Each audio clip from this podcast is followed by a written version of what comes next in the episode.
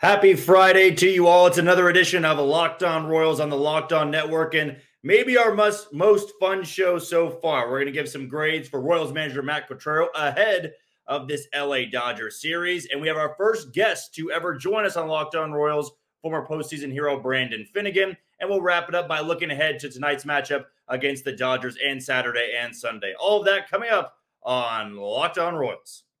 You are Locked On Royals your daily Kansas City Royals podcast. Part of the Locked On Podcast Network, your team every day.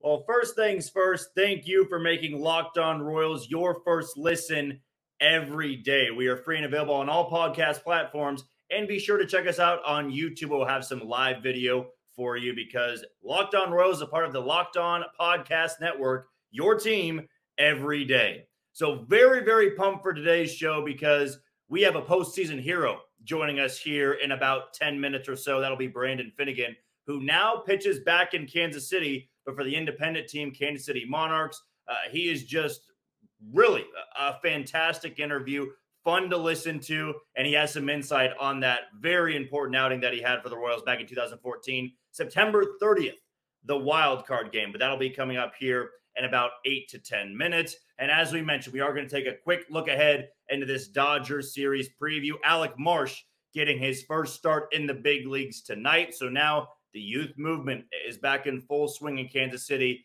And hopefully it's going to continue that way heading into the second half. But to kick off today's show, we just did our report card for John Sherman, the owner of the Kansas City Royals. And now I think it's very fitting to give a report card for Matt Quatraro.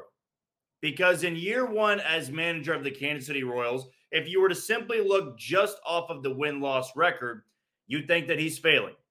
You would think that Matt Quatraro is not the right man for the job.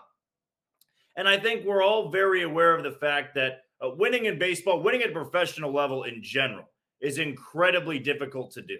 And Matt is coming from an organization where there's been a lot of winning over there in Tampa Bay. And he brought Paul Hoover. Kevin Cash, the manager over there in Tampa, said when Matt gets the job, or whenever Matt did get the job, he was allowed to bring one coach, and he decided to bring Paul Hoover. It's a very advanced, analytically thinking coaching staff. Brian Sweeney coming over from Cleveland's bullpen, Zach Bove from Minnesota. But Matt Quatraro is the head man. And Matt Quatraro is put in front of the podium, in front of the microphone every single night. So you're naturally going to get criticism from time to time. You are going to be faced with those harsh questions. Why isn't X happening? Why isn't Y happening? Why are you losing so much? That's a lot of the fans' questions so far through 81 games of this season. But if we can take it back to yesterday and what John Sherman said about this team, I think it's very important that we highlight it in today's episode of Locked On Royals. And I talked about it on Twitter yesterday. Be sure to go give me a follow at Johnny J underscore 15. That's at J O H N Y underscore 15. Don't forget the J in there. I always do that every single time. Forget the J. J O H N Y J underscore one five. Go follow me on Twitter right now. But John Sherman said that before this season, JJ Picollo and Matt Quatraro knew this was going to be an evaluation year. This was going to be tough. And for those of us that think a little bit further, it means a lot of losses. Now, are losses acceptable? No, not at any level. Not in high school, not in college, not in the minor leagues, not in the big leagues. You got to win to earn back the trust of the fan base. You want fans to show up, you win more baseball games. And a lot of you fans out there maybe don't like the way Matt Quatraro handles the lineup, uh, handles post game pressers. I think at times, by his personality, you look at him and go, does he even care? Right? That's just Matt Quatraro, right? He's a manager that that never really gets into his team. You know, he never really uh, sounds off. He doesn't go into a, a post game presser. I've been to many of them this year. And you hear Matt Quatraro dropping F bombs left and right. He's very even keeled, not too high, not too low. Even after wins, you'll see him crack some smiles, as you should, because you should celebrate every win. I was also in the clubhouse last year from time to time, gathering audio and covering that team when Mike Matheny was there. It's a night and day difference. Mike Matheny managed like every game was game seven of the World Series. And I can't necessarily fault him for that. It was his second crack at a big league job. He's coming over from St. Louis, where that really was the expectation. You have to win 90 to 95 games. And it didn't really flow with where the Royals were at. It was almost like a drill sergeant, you know, trying to control a bunch of guys that had just gotten out of high school. You're not going to respond as well. Now, I wasn't there if Mike Matheny was was screaming at players in closed door meetings. I, I wouldn't know that. All I gathered was that he was a very stern guy. He was great with the media, but you got that feeling, that energy every time you entered the clubhouse that the the atmosphere was tense. You know, it wasn't a very loose, fun clubhouse. And if you ask people in the radio industry, in the in the writing industry, the TV industry, what the 14 and 15 Royals were like, it was like a party all the time. Now, winning solves all that. You win a lot of games, you celebrate a lot of wins. But last year, weren't a lot of wins to go around. This year, not a lot of wins to go around. But the difference I've noticed has been important. I've been in there a couple times when they've won games. Only won 23 of them. But they've got the music blaring. Guys are laughing. There's a lot of friends on the team. They're close. That is important, even in the year like this, because you should celebrate every win, no matter what it looks like in the standings. And there's guys that are the clubhouse leaders. There's guys that that players gravitate toward. It doesn't feel as tense. And even in losses, guys aren't moping around because this is a, a, great opportunity to play at the big league level. And even if your team's not winning, you are getting paid to do something you love. And I think Matt Quatraro has established that energy with this team. You know, we're all grown men in the clubhouse. That's the difference. You can't coach these guys, control these guys like they're 14, 15, 16 year old high school kids where you can scare them. I know we all love to use the Bull Durham quote. Kevin Costner saying, well, you got to scare them it doesn't always work like that for big leaguers. Everybody's big boys, it's all adults, it's a work environment. I respect you, you respect me. And I think there's a lot of mutual respect between McIntyre, the coaching staff, and these players. That's all we knew about Matt Quatraro coming into spring training. Very laid back. I thought it was a great preseason interview from Nicky Lopez. I'd have to go back up and pull it out. But Nicky Lopez said, at times you don't even know he's there. And maybe on the surface that seems bad because you don't have a lot of guys that are, you know, being pushed or or they're not getting the right coaching. It's different at the big league level. There's 162 games. You get on a player over and over and over again, they're going to wear down, they're going to burn out, and eventually they're not going to want to play for you. I get that this team wants to play for Matt Quatraro. And yes, it's ugly right now. And I'm not making excuses for the losses. And believe me, there's been times I've questioned Matt Quatraro's decision, as we do with any manager. Bullpen decisions, lineup construction. Tonight, Bobby Witt Jr. is hitting leadoff. We just had a show yesterday indicating that we didn't like that, that we don't want to see Bobby Witt Jr. at the top of the line. We want to see him at three, not leading off. But Nick Pratto's been struggling and he's been striking out a lot. It's about adjusting, and he's adjusting with a lot of first and second year players. So, as far as grades go, I think in how he set up this atmosphere, the clubhouse, I'm going to give it an A. I've been in that clubhouse. I've seen how these players react. It's a fun clubhouse. And you may not like that because they're losing, but I guarantee you, you want a team that's winning and they celebrate the wins. But when they're losing, they're not getting too low. They're dragging around. They're they're basically isolating themselves. You don't see a lot of isolating with this team. A lot of these guys are close, and that's important. You need to have guys that are close together and want to win together. It's what keeps teams together. And especially in seasons like this, look at how they celebrate walk-off wins like yesterday with Freddy Fermin. You celebrate every win like it's the most important thing you've done. That's important in a long season like this and when you're losing so much. So, setting the environment, I give him an A.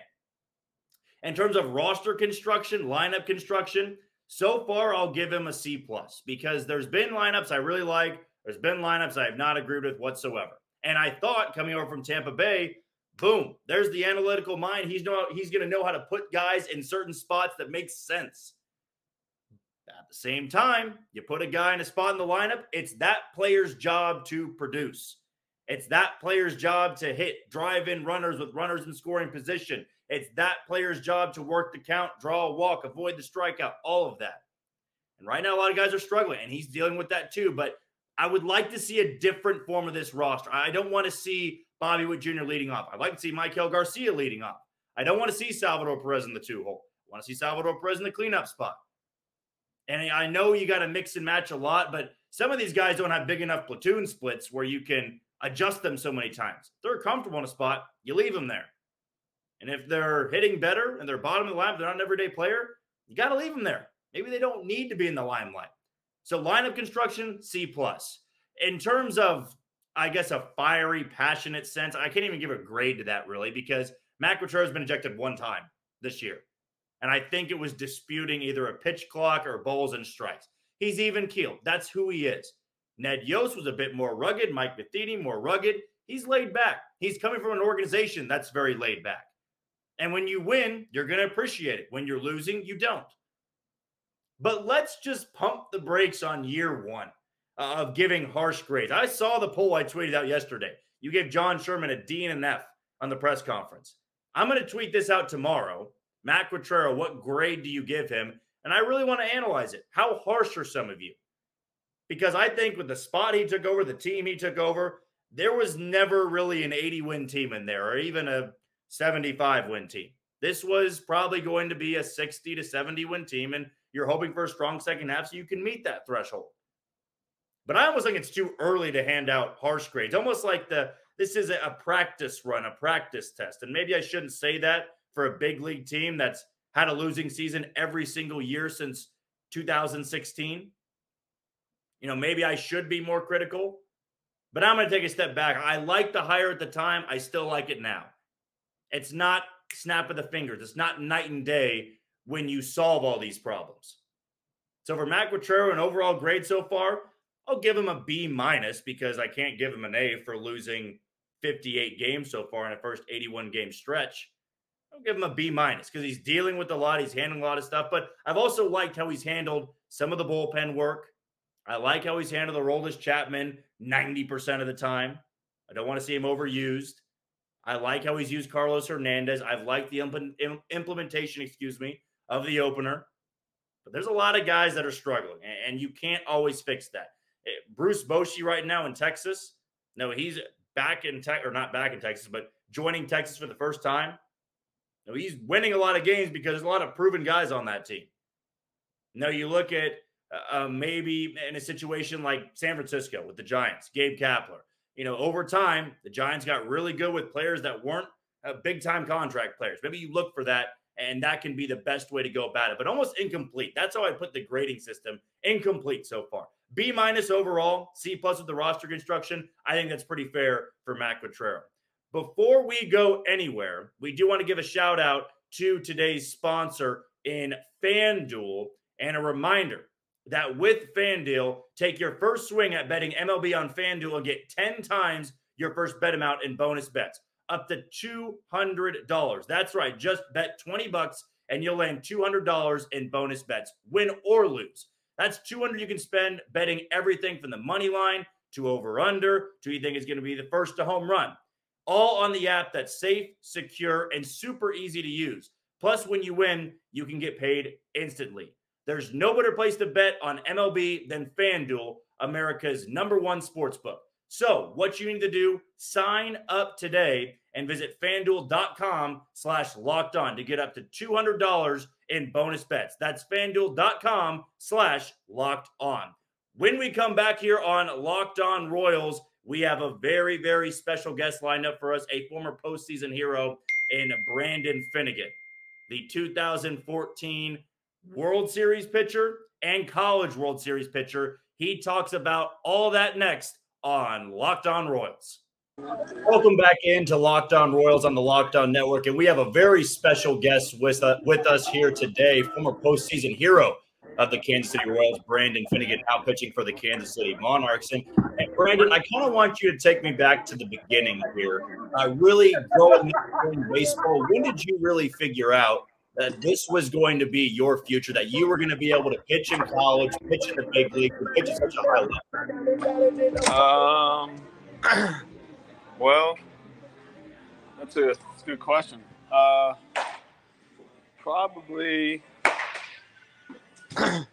um, probably, you know, in high school is when I first realized that I could possibly, you know, turn this into like a, you know, a real thing and actually, you know, maybe do something special with baseball. I, that's when I first started throwing like pretty hard, and then, um, you know, I got got recruited by TCU and signed there, and um, sophomore year I had like a, a really really good year, you know, um, ERA wise, and then went to Team USA, and then everything kind of just like fell into place from there. So, um, you know, I always loved baseball and sports in general, but um, baseball was one that I was always, you know, best at. So I took uh, more pride into my work and my, you know, uh, stuff to just get better in that in that sport. So, uh, you know, I got got lucky.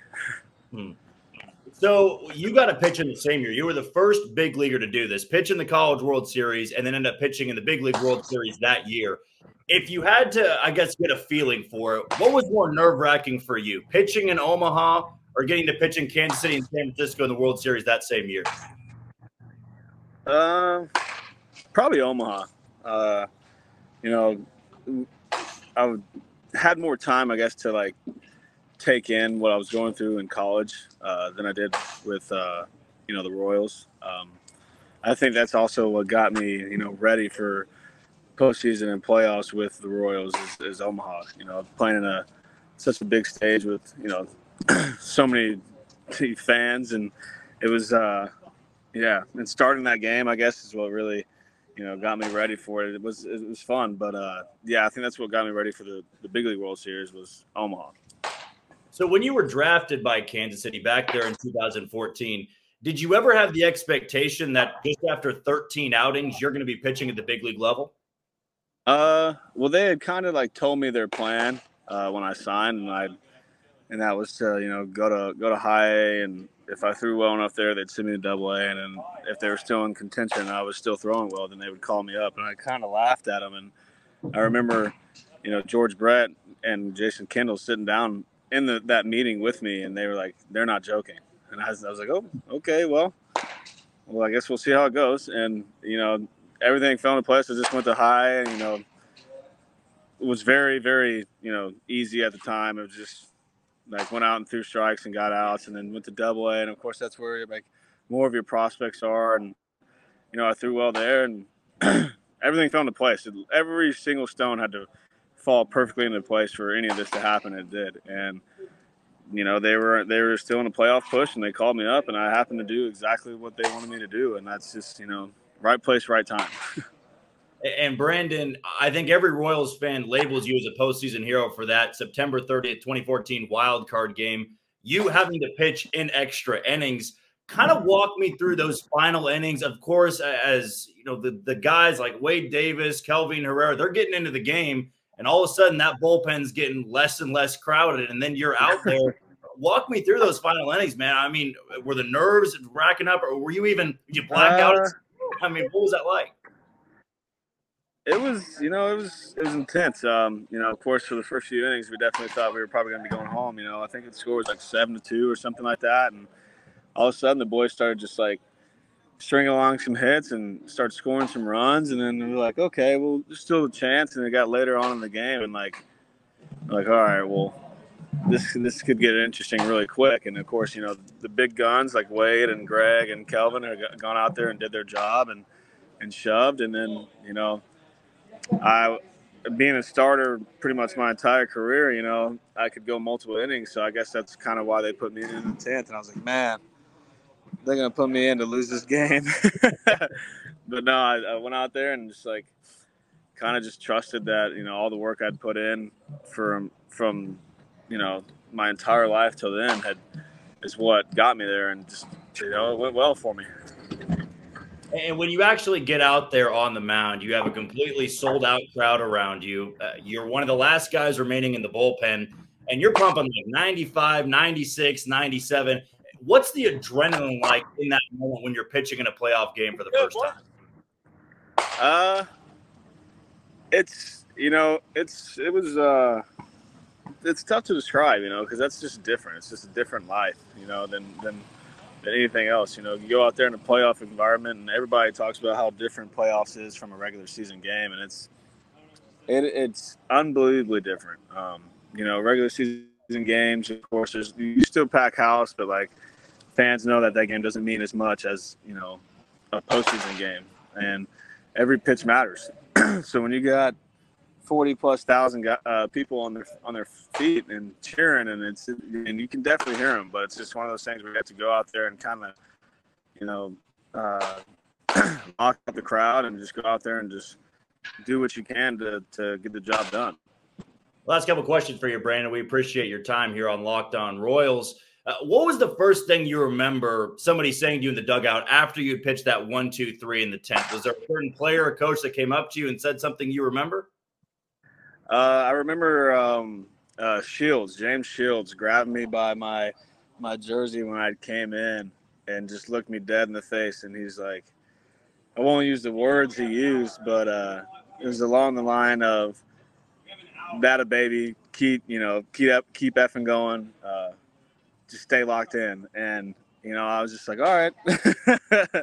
so I went and sat down and did my the rest of my routine for in between innings, and you know, uh, and just I guess you can call it history, but it's not really history. But it's just, um, yeah. He, he, when I came in, he grabbed me by the jersey and just made sure that I, you know, I knew that he knew I did my job and he wanted me to keep going and just give it everything I got. At what point in that outing did you really feel like you settled in? Was it after the first couple pitches? Was it after the first out, the first? Yeah, uh, usually once I throw the first strike, I'm, I feel settled in, and it's a little bit tougher in games like that because it, it being playoffs and stuff like that. But uh, I think once I got the first out, I was like, all right, I'm good to go.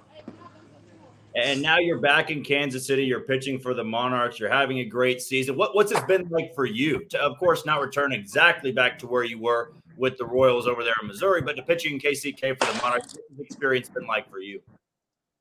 Uh, it's been fun. You know, we got a really good team here. A team that would probably run through a lot of AAA teams in affiliated ball right now. You know, we have a lot of veteran guys, guys that have been around a while with big league time, and um, just guys that aren't really getting a shot for whatever reason that is. And you know, baseball is in a weird spot when it comes to that right now. So uh, that part of it sucks, but it's been a lot of fun. You know, with the group of guys that we have here. We have a lot of really good players, really a lot of really good clubhouse guys, and um, when you, when you're having to go the indie ball route, that's kind of what you want. You know, you want to be able to go out there and just enjoy playing the sport of baseball, and you know, hopefully get back to where you want to be, which is an affiliated ball in big leagues.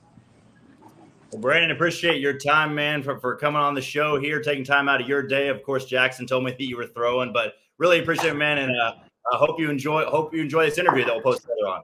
No, thank you, man. Thank you for having me on.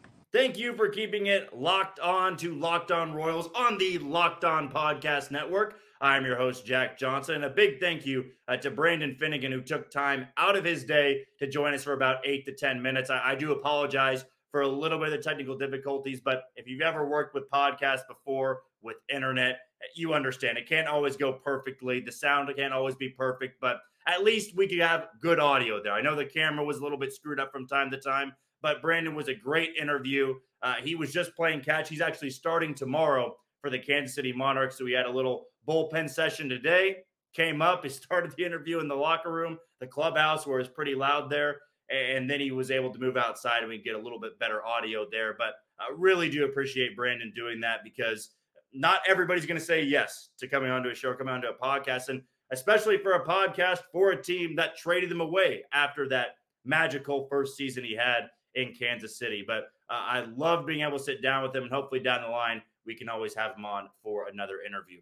But before we say goodbye for the weekend, we'll be back on Monday with another edition of Locked On Royals on the Locked On Network. Let's look ahead to this series against the Los Angeles Dodgers. Uh, not an NL West frontrunner, surprisingly, but do not get it twisted.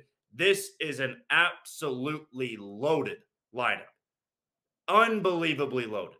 They've got three guys that are going to be starting in the All Star game. You have a superstar in Mookie Betts. You have a superstar in Freddie Freeman. You have a superstar in JD Martinez. It never ends. It's a team that spends a lot of money. They get the high priced talent, and they're likely going to be back in the running this offseason with maybe the biggest free agent we've ever seen in Shohei Ohtani. Will he just walk down the road over to Dodger Stadium from Angel Stadium? I guess for the rest of baseball, we hope that's not the case because Shohei Ohtani and the Dodgers would pretty much be unfair at that point. That would be even fake for a video game. That'd be fake on MLB The Show. But the Dodgers, they've never had a shortage of talent. And this weekend, if you're going to go out to the game, you can see a lot of that talent on the field. I'll actually be out there on Saturday just to enjoy it from a spectator's view. But I want to go out there, see Daniel Lynch pitch, face this Dodgers lineup, and see what you can get from him. Daniel Lynch actually started against the Dodgers last year at Kauffman Stadium and had five shutout innings, maneuvering out a lot of tough jams, including one I vividly remember bases loaded, nobody out, and found a way to get out of that. But it's a young group starting for the Royals this weekend. You've got Alec Marsh making his major league debut tonight. That'll be coming up here in about an hour or so, hour or so, excuse me. Then you get Daniel Lynch on Saturday and Brady Singer. Can he build off six shutout innings against Cleveland on Sunday against Tony Gonsolin of the LA Dodgers? I guess Royals fans will hope so, but this is the series to me uh, you want to go out to. If you're contemplating whether you want to go out to Kauffman Stadium, this is the one to do it. Interleague matchups. I know the schedule's different now where you get to play everybody, but it's the Dodgers coming to Kansas City, and you got all the pitching matchups you want. You get a rookie making his debut, you get Daniel Lynch on the bump, and you get Brady Singer on the bump. Guys need to prove themselves. As far as the offense, I would say this is going to be another tough series for Kansas City coming off of that series in Cleveland or against Cleveland, excuse me. Cleveland always going to have that number against Kansas City. It feels like they're always going to be able to stifle Royals hitters, but it's not going to get any easier when, facing the Dodgers. Now, they have not listed a starter yet for Saturday, but when looking at the rest of the starters on the weekend, you do get Tony Gonsolin on Sunday. He was fantastic last year for the Dodgers, and, and he's really a guy that I would imagine if I'm putting money down, of course, FanDuel, the sponsor of the show today, if I'm putting money down on it, I'd probably put it at two and a half runs against this Royals lineup. And I'd likely take the under. Bobby Miller, the 24 year old, is getting the start tonight for the Dodgers against Alec Marsh. 4.13 ERA, 32 Ks and 31 or 31 Ks, excuse me, and 32 and two thirds innings for Bobby Miller and the Dodgers rotation. Uh, one more stat to point out for tonight with Alec Marsh and Dodgers facing a rookie pitcher for the first time. What have the Dodgers done when facing a kid making his major league debut? Going back to 2017, the Los Angeles Dodgers have not lost to a rookie pitcher.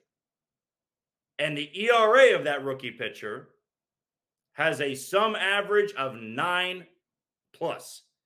Nine plus for the ERA. So Alec Marsh has his work cut out for him tonight against a very, very dangerous Dodgers lineup. And before we say goodbye once again for the weekend, let's give you a rundown of the lineups tonight for the Kansas City Royals and the Los Angeles Dodgers. First, for the, visiting LA Dodgers, Mookie Betts will be leading off and playing second base. Freddie Freeman will be batting second and playing first. It'll be Will Smith doing the catching and batting third. Max Muncy will be over the hot corner at third. He's doing cleanup. JD Martinez will be DHing and hitting in the fifth spot. David Peralta will be hitting sixth. He's in left field. Jason Heyward, who's had a resurgence with the Dodgers, he'll at seventh to play right field. It'll be James Outman, who's been a surprise for the Dodgers this year, batting eighth and playing center field. And Miguel Rojas rounding it up, batting ninth and playing shortstop. As for the Kansas City Royals, leading off and playing shortstop, it'll be Bobby Witt Jr., batting second and in left field, MJ Melendez. Batting third and DHing, it'll be Salvador Perez.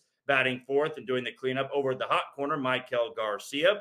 Batting fifth at first base after being bumped from the leadoff spot, it'll be Nick Pratto. Batting sixth, the walk-off hero from yesterday, and was talked about on our show yesterday on Locked On Royals. It'll be Freddy Fermin catching and batting sixth, batting seventh in center field. It'll be Kyle Isbel batting eighth and playing right field, who's been on a recent tear of late over his last seven games. It will be Drew Waters, and rounding it out, batting ninth, playing second base, will be Nicky Lopez. We want to thank you for tuning in to our first week of Locked On Royals and can't wait to keep this going all season long. Even if you're tired of watching a team lose, I hope you'll be enthused and excited to watch me talk about this team possibilities and what can we can expect heading into the All-Star break. But until then, you take it easy, Kansas City.